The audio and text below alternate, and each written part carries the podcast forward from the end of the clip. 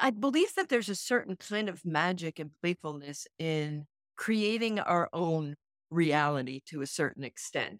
And what I mean by that is I get to choose each day what it is I'm going to focus my attention on.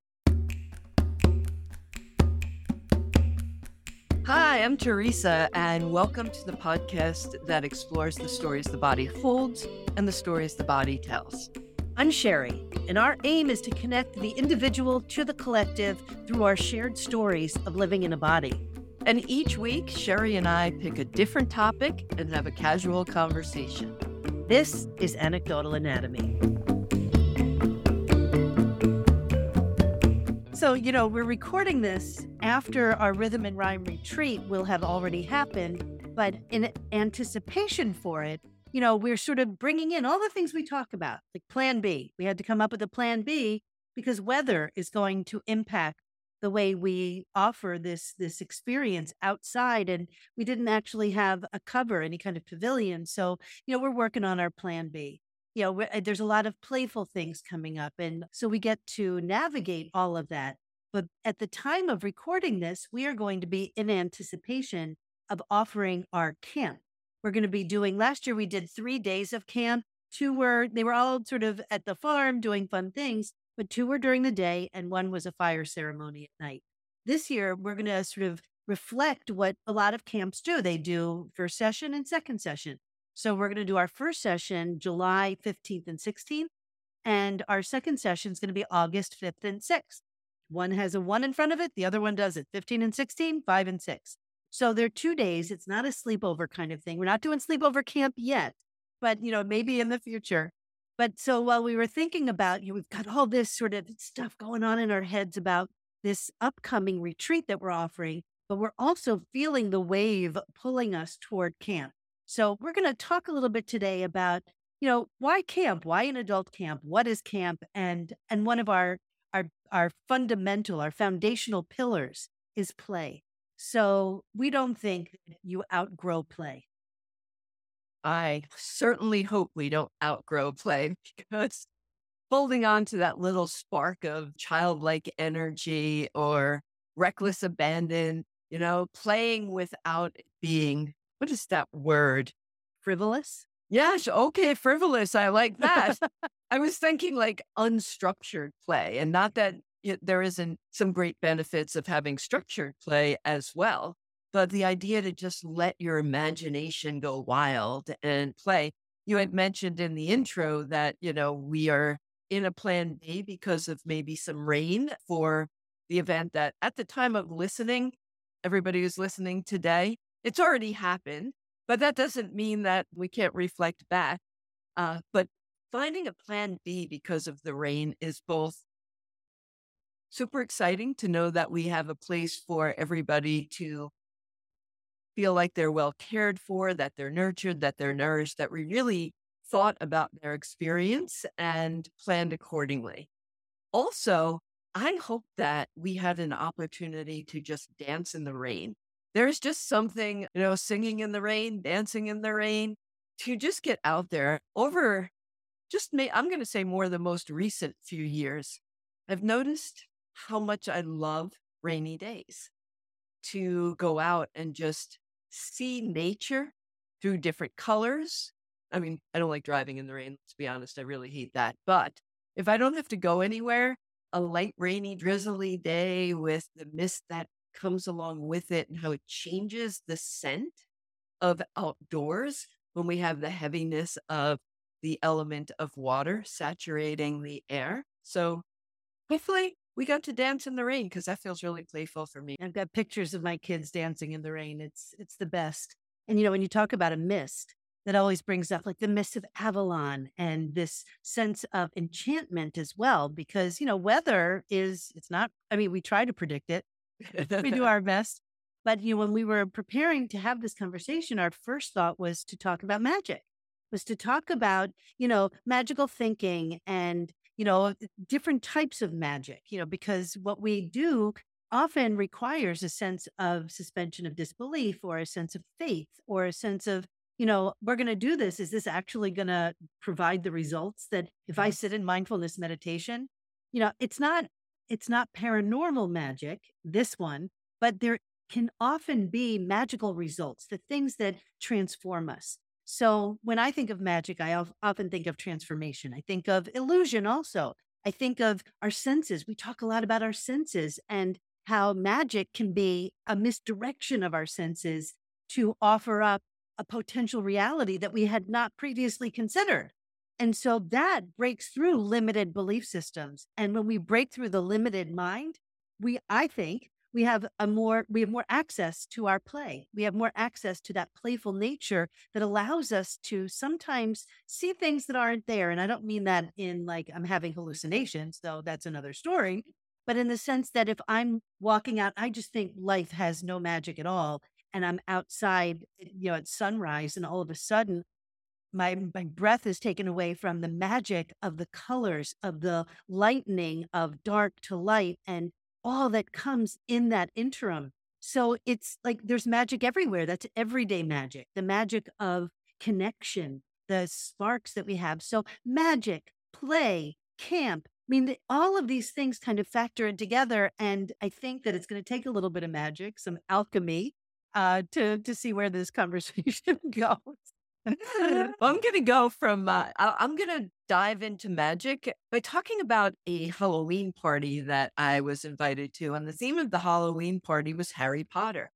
So all filled with magic, right? They even the way they gave away candy was in the book of of of spells. They created this book of spells and they put all the candy in. So as the children came around trick or treating, they were able to open the book of spells and take out their their candy. So how imaginative was that? And the kids, you know, some of them were a little bit hesitant as they saw if they had watched Harry Potter, knowing that this book of spells was magical. They kind of were a little hesitant to touch it and open it. But what I um, was really excited about was one of the gifts that they gave me for coming to this party was a magic wand. And so that magic wand has been right on my desk since the day I got it, knowing that when I sit down to create, when I sit down to be creative, to work, to get things done, I could use a bit of magic to help me, especially when I say to get things done. You know, the magic to be able to stay, the magic of inspiration. Mm-hmm. I even pick up the wand sometimes and like abracadabra it in front of my face. If you don't, you know, if you see this on the video on YouTube, I'm abracadabraing me in space. But Bippity boppity boo. if I'm feeling a little stuck, uh, stuck, I can go, mm. and I can wave my magic wand and clear the air. And you see, it's an extension of your hand, of your arm, and your arm and your hands are extensions of the heart chakra, love, compassion, all of that. You know, we could create stories and expand. You know, we just said we don't outgrow magic, but it does require a certain childlike sense of wonder, you know, a childlike sense of curiosity and you know, not being fixed in any idea of what things already are. I think we said a long time ago in a podcast that, you know, once we put a name to something, we sort of limit its its actuality, its uh, the thing that it is. And I remember when my kids were little, and I am not a crafter. I am not someone who loves crafts. I never know what to do with them, but I do have a childlike sense of play. And I would have the kids gather sticks from the yard and we would paper mache them and then put like little stones and paint them and they became our magic wands. But to be able to allow yourself to see a stick something an extension of a tree something alive something that is providing from nature that that is i mean uh, back in the day and i'm going to go back to paganism and i'm going to go back to kind of like original magician so to speak it was understanding how the elements work was understanding how to combine the different natural resources around us to create something that wasn't there before, or maybe the illusion. So to be able to, in modern day, take a stick and see and feel the magic in that, and to be able to purposefully, you know, direct your energy towards something, it just feels so, so right. And coming from a generation that, I mean, I grew up with Wonder Woman, I grew up with the Bionic Woman, I grew up with you know, all of this sense of, you know, these superheroes, these ISIS, Almighty ISIS, not the the terrorist group, but you know, the Almighty ISIS and Shazam and my favorite shows growing up Buffy the Vampire Slayer. Now, granted, I was already older than most of the people watching Buffy at the time. I was in my mid to late 20s when it came out, but I loved it. Supernatural, one of my favorite shows. And I also wanted to like have conversations about, you know, those moments where we get lost in stories. You know, what is that's magical too, but we also have to be able to come back. We have to be able to say, all right, I've had my time there, coming back, but coming back to what? like maybe that's magic which is the reality you know? This is part of the the exploration i'm constantly doing. What is fucking real? Do we live in a simulation? Thank you neil degrasse tyson. I don't know don't know gosh uh, or I, i'm happy that we're having a conversation about magic because you know when you talk about play and you talk about magic and you talk ab- and i talk about this type of thing i immediately go to children. Children love to play. Children are magical. Children tap into their creativity and to their imagination. And, and I found that at times in my life when I was overly busy, overly committed, that I would notice that I lost some of my imagination. I wasn't quite as creative as I had been because I was too stuck in adulting and making sure things got done that I lost that sense of adventure and became a little bit like strolling on the treadmill, getting things done in a very rote kind of a fashion. But I have grandkids and we go out and play. And you triggered this whole thought when you said, pick up a stick and that becomes your magic wand. Because I took all four of my grandkids out into the woods with nothing but us and water. And let them play. And they just had such a great sense of adventure. They they made mud balls because it had been after a rain. So there they are, of course, holding all this mud dripping through their fingers and thinking about how this would fit into a cauldron to make some magic potion because they had this mud and gooey, like oozing th- um, earth through their fingers which was fun. They all had something that they found, whether it was a stick or a leaf. Even one of my grandkids found an overturned tree. So if you've ever seen the bottom of a tree when it falls, you can see all the roots, but still entangled in the roots is dirt that's dried out. And what he found was he was picking the dirt and picking the dirt, and he pulled off this piece of dirt and went over to a tree. And the dirt was acting like chalk. So he went around and he created by making chalk path signs. If you've ever been hiking, you know that trails all have different signs so that you can follow the trail. And he went through the woods creating trails for the rest of the kids to follow. So this open imagination where you can take a piece of dirt and create something magical for the rest of the people out there playing to do. It was just so inspiring. And kind of, for me, peeled away some of my adulting stuffiness. And I was like, oh, I can go and put my hands in the dirt. Like if I'm gardening, I put my hands in the dirt. Out in the woods, do I want to play in the mud?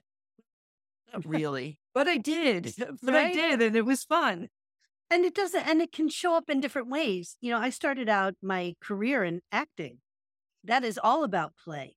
You know, it's all about assuming another character and assuming another reality and and making that reality real enough for someone else to buy into it, to say, ah, to feel what you're feeling, to have a sense that they're connected to the reality that you're creating. And that takes the writers and the direct, all the people to create this, this illusion of the story. You know, I had a friend, one of my best friends, after his mom died, I was watching a TV show and he said, and I was crying because something had happened. And he said, real life is so much sadder than TV. And in the moment, I felt a pang of guilt. I felt like, oh my God, you're so right. And over time, I thought, well, is that true? Is is the life that we live on the other side of the screen of the stage of the proscenium, proscenium arch, is that more real than the experience we're having when someone is telling us a story? You know, if you are invested and I'll say for myself, when I'm invested, I feel like I know these people. I feel they become real to me, like the Velveteen Rabbit loved into realness. And so when someone dies or there's loss or there's grief of any kind, Or on the other side, the joy and the happiness, I feel invested in that. And so, is that sadness any less legitimate or that happiness or joy any less legitimate than if it had happened to someone that I knew in my day to day life? And we've talked about how we can do a guided meditation and your body doesn't know the difference if you're at the beach or not. Our body doesn't really know the difference between fabricated laughter and organic laughter, its results in the body, that kind of thing. So it makes me wonder if the realities that we are sort of choosing to become a part of you know, because what again, reality, it's one of those things that um, our time here is eh, is really is extraordinary and is filled with the opportunity to see magical things in ordinary ways it's an opportunity to expand our thinking to include the things that we don't understand i mean we have all different kinds of religions and things that feed our belief systems and i had written something imagination and belief and I feel personally, imagination is limitless. It can include all different kinds of realities, it can include everything in this infinite space of imagination. But belief systems become a little bit more limiting. I believe this. And if I believe this, then therefore I don't believe that. And so there's just a sense of structure and boundary around it, which I found curious. Yeah, you're talking about, you know, are we, is this reality? Are we living in a simulation or any of what the answer is? I don't know. But I believe that there's a certain kind of magic and playfulness in creating our own reality to a certain extent. And what I mean by that is I get to choose each day what it is I'm going to focus my attention on. And if my day it consists of focusing my attention on things that bring me down, uh, things that are unrestful, things that are not fun and exciting out in the world and not that all of life has to be fun and exciting.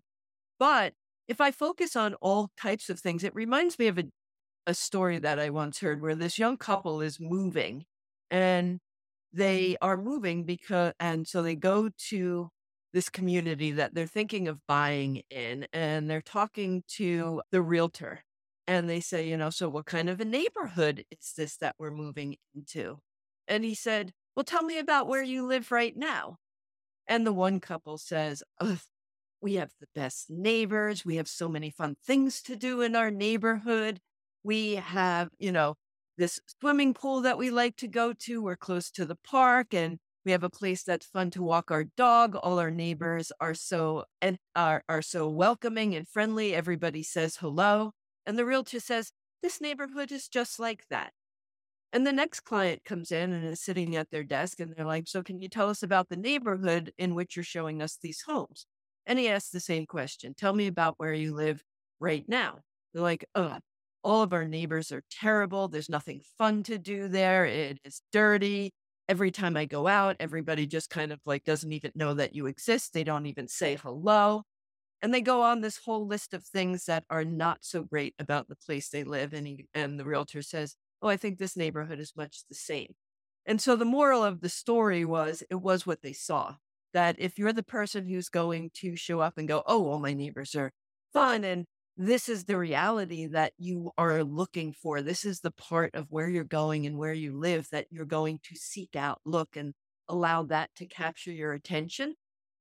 Then the place is less significant than the mindset. And I think that's really where it goes is that there's a mindset of how we want our reality to look. And not that we can always be in like bubbles and balloons, but we can have a mindset that allows us to see specific things in our environment that might be extremely influential on creating our own reality.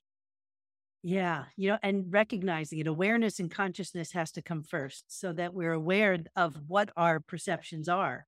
You know, it makes me think of a scene from Annie Hall. And I got to say, like, I, I don't watch Woody Allen anymore, but it's a great scene. And, you know, it's sex talk coming. So if you want to, you know, fast forward, you can. But Annie goes to her shrink while Alvy's going to his shrink. And Alvy's shrink says, My dad was a shrink, psychiatrist says, you know, so are you and Annie sexually active? Like, how often are you having sex? And he's like, oh, rarely ever, like three times a week. And Annie's shrink says, So, Annie, are you and Alvy having sex? She's like, Oh, all the time, like three times a week. So, you know, it's the same number, but it's a totally different perception of what is what they want, their desire, their reality, what that is. Um, and so that may have been the beginning of their not seeing the world in the same way. So, you know, worldview when we come together is is kind of important as we're creating relationships and community, which is what we're working on doing through our live programs.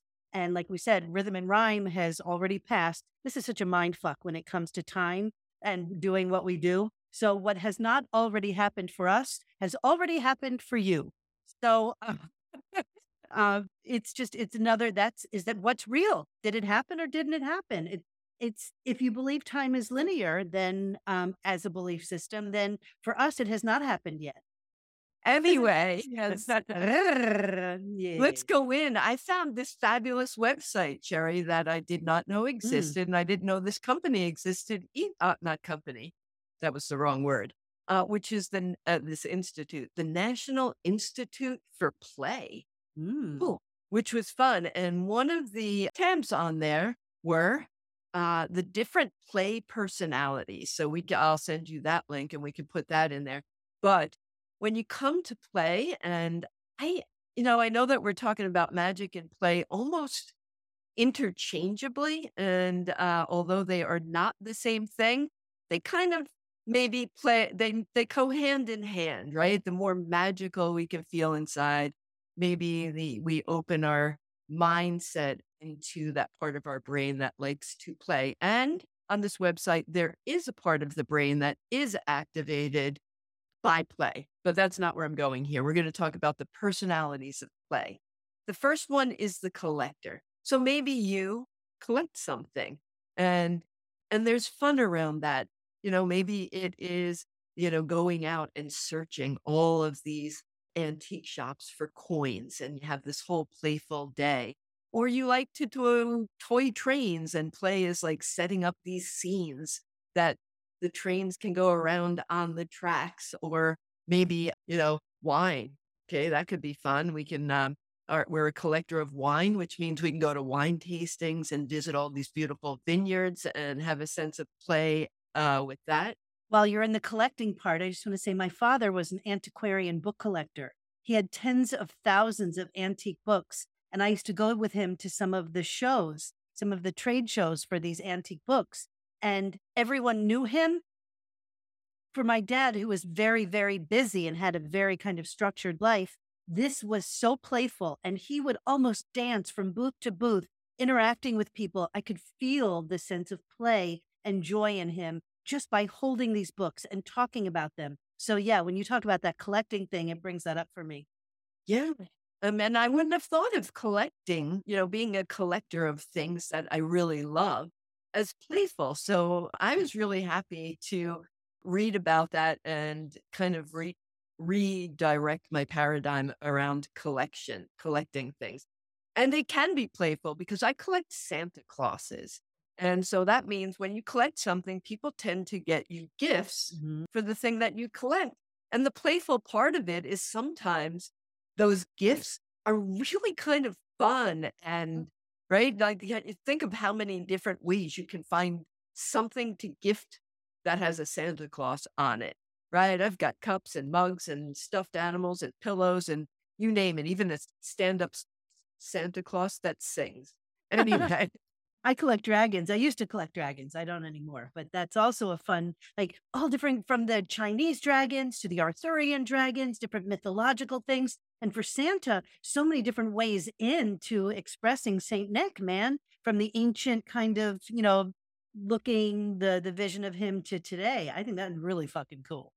The next one is the competitor. And so there's really a lot of nuances around the competitor because those are more structured play in many ways, whether you're playing football or baseball or golf or soccer, or whatever the more competitive sport is. The distinction that they made was, and it reminded me of Ted Lasso in a lot of ways. You know, competitive sports. Are you all about winning and are you getting all frustrated because maybe your team isn't in first place or, you know, you hit that ball on the golf course and it winds up in the sand or in the weeds and you're and all throwing things around because it's not there? Or are you out there for the fun and the joy of the game? And if you win, that's great. And if you don't win, uh, that's okay too. And that just kind of reminded me of some of the scenes in Ted Lasso when they weren't doing so well. And he'd be like, ah, yeah, we're not going to worry about that. And he would go on to one of his amazing stories. So, play and the competitor, or the creator and the artist. And this one really captured my attention because I do like making things with my hands and I do like coloring and painting. And I've done pottery in the past and I made air plant uh, structures on driftwood. So I like creating things. And so there's this joy in creation of, and it's not just about like those things that I mentioned. I, you know, did pottery and painting and coloring. You and I are creators of events and experiences. And so there is a certain amount of play in the creation process and cooking, cooking, and, cooking, and gardening, yes. and like all of those things are creation. You're making something out of nothing. You know, those, like you suggest, those typical things that we think of when we think of art and craft or things that we do with our hands but creation, creating ideas, writing a story, like there's almost everything we do comes from creation. Everything we see, everything we touch came from nothing. And, you know, I, am assuming, I've, I mean, again, everything has already happened in beginningless time, but at some point we were only with our natural resources. And today we have everything from the tree outside the window to AI, you mm, know, yeah. and everything in between had to be created. Yeah. And you know, if if we don't have a sense of play when we're creating programs like Rhythm and Rhyme or CAM, then when people arrive, I think they can feel that. They're going to be like, oh, this was such a I can feel somewhere. It may not be like something that is in there in your conscious awareness, but the experience I think would be a whole lot different if it was created with a sense of stress and tension while we were programming. So that creative energy of making these events has to happen with you and I playing and bouncing off ideas yeah. and going on location and just like experiencing. So it's like I, a um meal um, made with love. You can taste the love. You know, the energy we put into things is the energy that comes out the other side because energy cannot be created or destroyed, it can only be redistributed. So when we distribute our energy into the thing we're creating, the person on the receiving end is going to get something of that, whether or not they're cognizant. There's that, like you said, energetic feeling, that sense. Mm. And then being able to explore. And this goes back. I mean, if you've been listening to the podcast for any length of time, you've heard Sherry mention her mama in past episodes saying, take the detour, right? So when you get lost, do you get like all frustrated, like, oh my gosh, now I don't know where I am? Is this a sense of frustration, or do you tap into that magical explorer inside and go, I wonder what I'm going to stumble on, uh, stumble upon, not stumble on, stumble upon, and find this new place, or just, you know, I've gotten lost in the past and just found the most magical places that I never would have found had I not get, gotten lost. So was getting lost in accident or was it a magical spell that was cast upon me to be able to go out and explore and find something new and exciting? And of course, there's the Joker, right? Jokes are your Joker, and this is all going back to those to avatars. What when do we talk avatars? Like archetypes. Two archetypes. archetypes. Sorry. Yeah, that's archetypes. Right. Archetypes. Season avatar. Two. Like avatar yeah. brings in that sense of illusion you know what is your avatar? What is the thing you're using to represent yourself?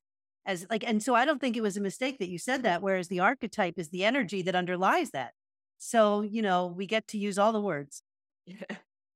and we get to have a combination of all of these different parts of our personality depending.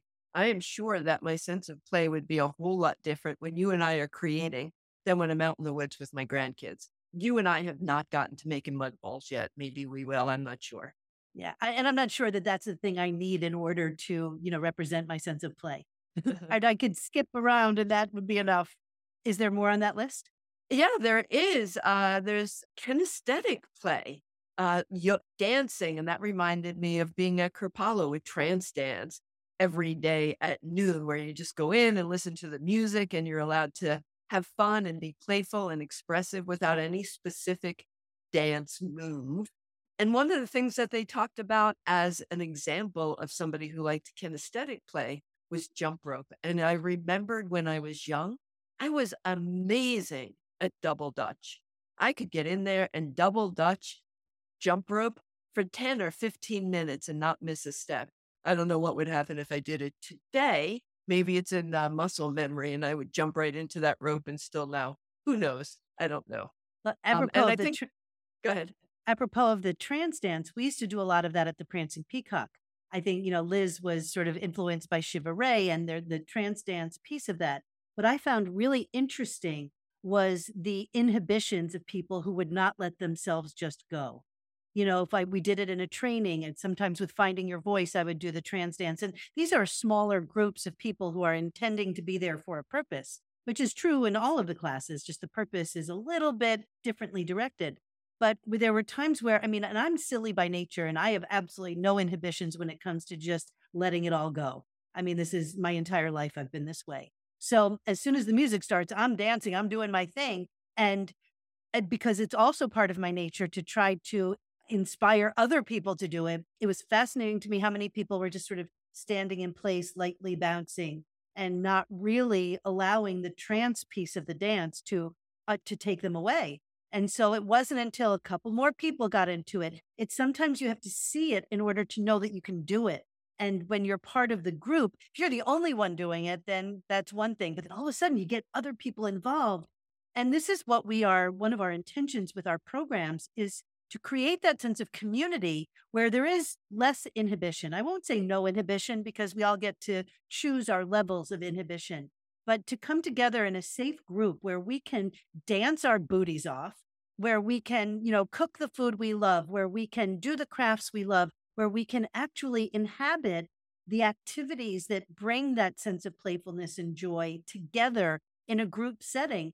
That is one of the things was I we're talking recently about the art of slowing down and the anatomy of slowing down. And one of the things that came from this, which I wrote down somewhere, and I can't find the source material, but it said that doing group activities, group activities in a socially sort of safe situation promotes that sense of calm and ease and restore. And so when we're looking to reset ourselves, to restore, to come back to some sense of, you know, center, that these group socialized activities are high up on that list. Yeah, you were talking about singing and dancing and you know, how it took time for people to like let go of those inhibitions. And I remembered when we did laughter yoga at camp last year, it became contagious. It started with like, ha, ha, ha, but people just became more and more and more excited to be participating. And it got loud and it got fun. And at the um, full moon ceremony, we started like these light howls, like, oh, let's howl at the moon. And you have but by the time we were just in it for a very short period of time, the howls got a lot louder and longer. And we were even commenting, I wonder what people who live around here are thinking is going on out there. There's a pack of wolves that's coming our way. Oh, you can get in that safe space, you know, the the letting go of the inhibition sometimes just happens when one or two people let go of theirs. And then it becomes a little bit contagious. For me, I know that's the time where I'm like, you know what, Theresa? Nobody's watching you anyway. Like, where's all this inhibition coming from? It's not like everybody's standing around staring, going, I wonder what you're mm-hmm. doing. Yeah. You know, go well, out like, there and have a good time.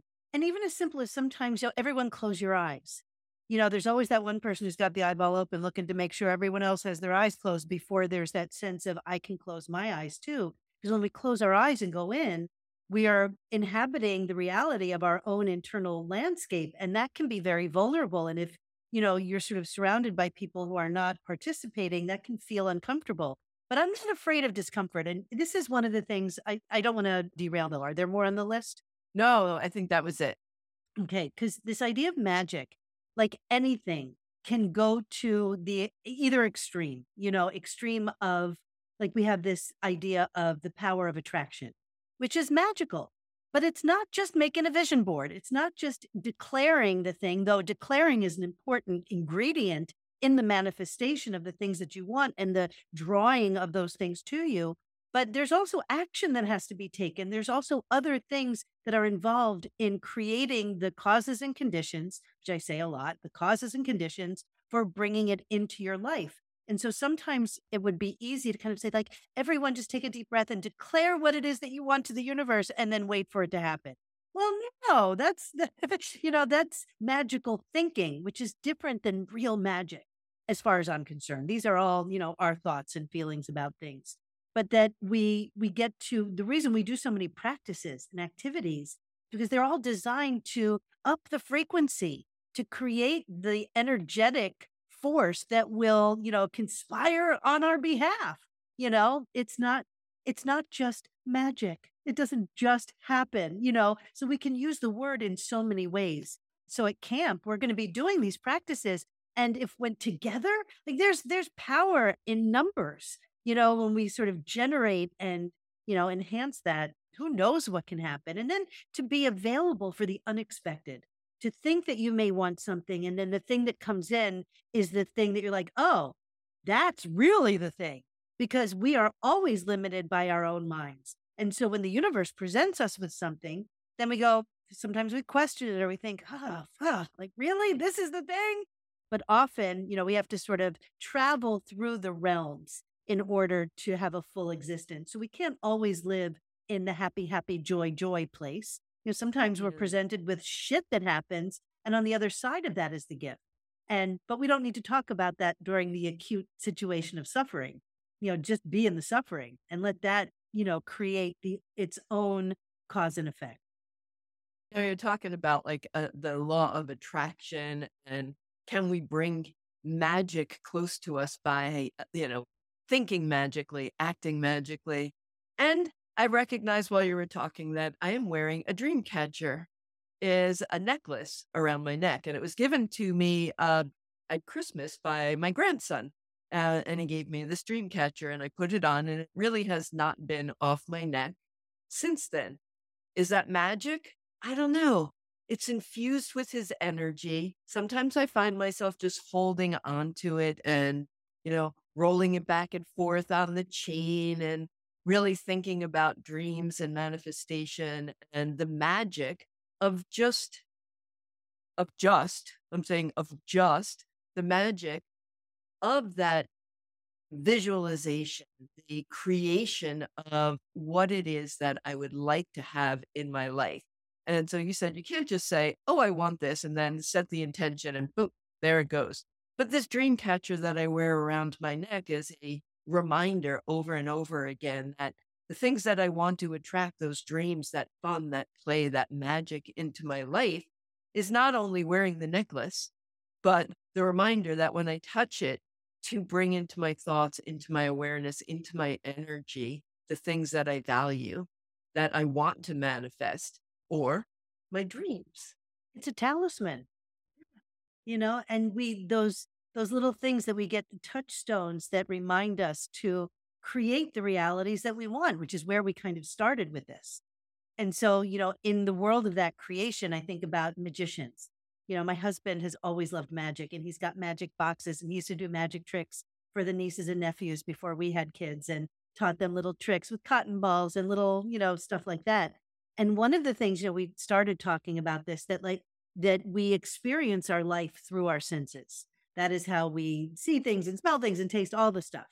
But the job of the magician is sometimes to misdirect, to use props, to use, you know, different ways of of challenging you to look somewhere else while they're doing something over here. This, but it's by doing that, they create the situation where what seemed impossible becomes possible. And it's even a misdirection of the senses is living through the senses. It's just a different direction of using them. And so, you know, as we're creating what feels like an illusion, or may we talk about it as illusion, but it feels so real. We're looking at it, we're seeing the illusion in front of us, and it feels so real. And we love Penn and Teller here. We have, you know, watched a lot of their shows, and we just saw Carbonaro at the Keswick a few weeks ago. and he was phenomenal. I mean, and to see the magic up close, and you think, how can it not be real? But then it comes back to what is fucking real, you know? But when we're left in a sense of awe, regardless of how we got there, powerful. And that's magical. And it's a reminder that, you know, to kind of allow yourself to look just underneath, you know, is there something there that that feels magical? Doesn't have to be a dragon or a wizard. We're all wizards. We are, because I have the magic wand to prove it. My wizard wand. Well, you were talking about magic and all of the performers that you really loved. I was thinking about Houdini. And Houdini said, if it's possible to come back, he would. That would be the ultimate part of his magic. That after he passed, if it was possible for him to come back, he would. And so I've often thought about that. I wonder if he came back. I had a someone else that I knew who said the same thing. I believe what Houdini did. If it's possible to come back, I'll come back and come back in physical form or come back just, to visit. Just come others? back. Just come back. The, I don't know that there was an actual comeback in physical form, but I will. I will still be here. And as I'm talking about Houdini right now, and I'm referencing the the other family member who said, "Yeah, I, I agree with Houdini. If it's possible to come back, I will." Are they back? We're talking about them right now. Or is the magic of showing, hey, I'm back, that song that comes on the radio, like you start to think of Houdini or family members or friends or whoever they might be. Mm-hmm. And you're like, oh, I kind of miss them. And then their favorite song comes on the radio or I can tell you a specific a specific story just about that. When my my dad before he died, like yeah, and I've talked about this very dear friend who's like my sister, who is a psychic medium, and a lot of people have come through her. So yes, I do believe that because I've seen her work with others in terms of getting messages and presenting them. But I remember saying to my dad, when you're gone, because he had pancreatic cancer and he was, you know, not long for the world, I said, find my friend. I don't want to say her name out loud. I do, but I don't. And I want to honor her. Starts with an L. Hi, L that find her and she'll be able to, you know, let me know. And he said, How will I find her? I said, I don't know. People find her. Eh. And he definitely has visited her. She's given me messages. But there was one day I woke up and I started singing Helen Reddy's I Am Woman, Hear Me Roar. You know, I was singing and I hadn't sung that song in years. I have no idea why it came up, but I'm singing I Am Woman, Hear Me Roar. And I'm feeling this female empowerment. And my daughter had left her trumpet at home. So I had to take the trumpet to the school. So I'm driving to the school and I had the radio on. Now, I like classic rock, so I usually leave it on Magic because that's the classic rock station. But we have XPN, which is the University of Pennsylvania's radio station, on our thing, which I very rarely do because no music, I don't know, college stuff, whatever. But I'm flipping through, I turn it on XPN, and there is my cousin Peter, Peter Himmelman, his song, Woman with the Strength of, of 10,000 Men, which is energetically, like I am woman, hear me roar. This woman had, you know, and now Peter is my cousin through my father. And I only, and my dad used to work at Penn. So the University of Pennsylvania radio station playing my my cousin, who I very rarely ever heard on the radio, but there it was, strength of a th- ten thousand men, and I'm like, oh my god, Dad, thank you, because typically I would say, please send me a message that I will understand, because messages are constantly coming in. I think, but I don't always see them. And I'm driving down Big Oak one day. It was either Big, it was Big Oak Road in Lower Bucks. And I said out loud, that was one story. I said, Dad, I need a message. Send me a message that I can understand. And in that moment, I saw a mailbox with the number 326, which I have not seen before or since. I don't know where it is now. 326 was the address of his office at the Benjamin Fox Pavilion in Jenkintown, where he lived. I mean, he was a workman. He was at his office all the time. So 326, as soon as I saw it, I knew that he had sent that. So again, is that just a magic of the moment? I really believe, and now I've always said beliefs are limiting, but I feel it in my bones that that was a direct message, that those, both of those were. Yeah, I have uh, something similar after my brother passed. I was I went on a trip. I was in Bar Harbor me. And I was walking down, you know, doing touristy things, going in and out of shops, stopping for lunch, the whole, you know, stopping to have a drink. We went on, uh, you know, this boat cruise. But what happened that day was every time I walked into a building, into the bar, into the store, a song that my brother loved was playing. I must have heard it five times that day. And I was like, and it's an old song. It, it shouldn't have been playing everywhere, but it kept. And I kept thinking to myself, well, thank you for showing up. And even the other day, I was telling my sister a story and I was like, well, I appreciate, you know, this person offering to hang up a, la- I need um, something hung in my house and it has to get hooked into the electric. And she says, well, you know, I so and so can help you with that. And I was like, oh no, I know that he's having some difficulty with his shoulder, with his bad shoulder. He can't do that. But my brother, the same one, always said, not with my bad back. And as soon as the words with his bad shoulder, I don't know that I would want to ask him. And I don't even like the word that I used, bad shoulder, but it just came, it was my brother's words that were, that, that flashed into my mind when I came. And my brother would always say, not with my bad back. and so it came out almost in his voice. I heard his voice in my head say that. And so I was like, hello, thanks for being here. I appreciate your energy coming. So is it magic? I think so. Yeah, I I don't I have I have very little doubt, if any. I just, you know, because why I have to believe in everything. and nothing. I don't know. I don't know. So but I think so that, yeah, that bring oh go ahead. That so so we're at the hour. Is there something that you would like or almost? We've got a few minutes. Is there Mhm. anything that was still lingering for you?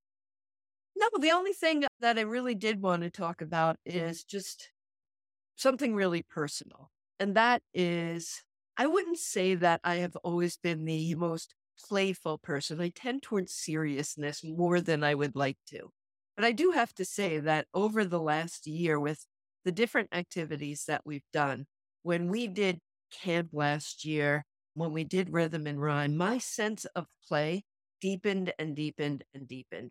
And I think the day that I can probably point to as being like a pivotal transformation was the day in camp last year when it was too hot and you and I had the discussion of canceling because it was super hot to be outside for the amount of hours we were asking. But we pivoted.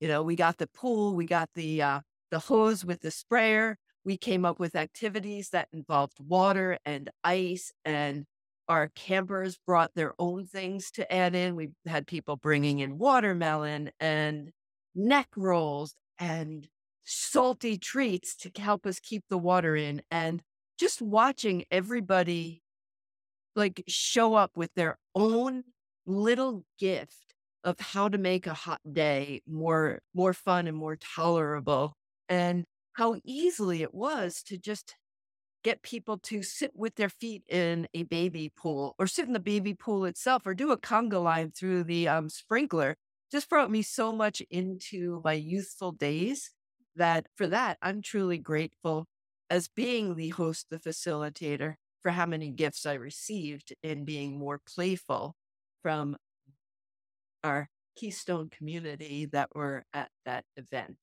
Yeah.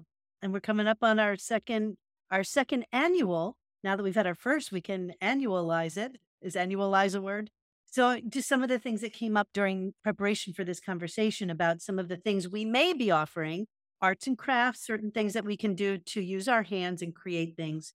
Of course, yoga and meditation in different ways, probably yin, a little bit of yang, a little bit of sitting, a little bit of walking, different ways of inhabiting these yogic practices, meal prep and consumption, eating together and, and cooking together, spiritual practice practices, storytelling, re-storytelling, uh, maybe a little duck duck goose, maybe a board game, depending, because it's supposed to. Well, this is raining for rhythm and rhyme, but it's going to be sunny and beautiful for camp.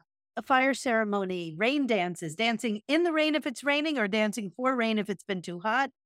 Mindful walking, mindful experiences, connecting with each other, conversations, and and some downtime to create the things that come from from one's heart. So mark your calendars, July fifteenth and sixteenth and August 5th and 6th. They will be two separate sessions that you can do individually or you can do it together and we'll send out package plans and things like that. So keep your eyes open for that. Should be a lot of fun. Yes, that is um, one of my favorite events because it's a second.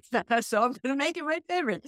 But before we go, let's just run through one more list now that there's a little bit of what to expect. But the benefits of play boosting creativity, sharpening your sense of humor. I know I could always use that, use that, especially to be able to laugh at myself. It helps to cope better with stress and appreciate beauty. Maybe it'll improve your move or approach life with uh, more excitement and an energetic spirit. Play is exercise. We're going to be moving. So we get the body moving and in shape. So, and I think it's in my list of lists. It's a foundational element for wellness is a playful, calm persona. And if you'll notice, so much, so many of the things that we offer, whether it's the art and anatomy of slowing down, you know, the art of home practice, you know, all the different things that we are putting out there each week, so many of the benefits have crossover. You know, some of them have separate things that sort of are individualized, but most of them energetically and actually cross over to create this holistic wellness uh, for us. So we come with us. It's a magical carpet ride. Dun, dun, dun. When I first moved to Philly, I just have to say, from New York, when I moved here, I heard Magic Carpet Ride every time I turned on the radio. I loved the song, but by the time after a couple months, I was like, "Oh my god, Philly loves fucking magic carpet ride. that uh, yeah. Anywho, it's a Philly thing. It's a Philly thing. All right, loves. Until next time. Thank you, thank you, thank you. Thank you for listening, for rating, reviewing, and subscribing to our channels and other stuff. Thank you for inspiring us to have these conversations and to create contemplative, live experiences that move our bodies, hearts, and minds to the rhythm of our highest selves. Thank you for showing up. Feel free to send us your stories, questions, and comments to anecdotalanatomy at gmail.com. As always, we want to thank our amazing editor, Judith George, Keith Kenny for our fun music, and Cindy Fatsis for our photos. Journey with us as we continue down the roads of discovery, taking the detours and meeting the mysteries. You are our why. See you next time.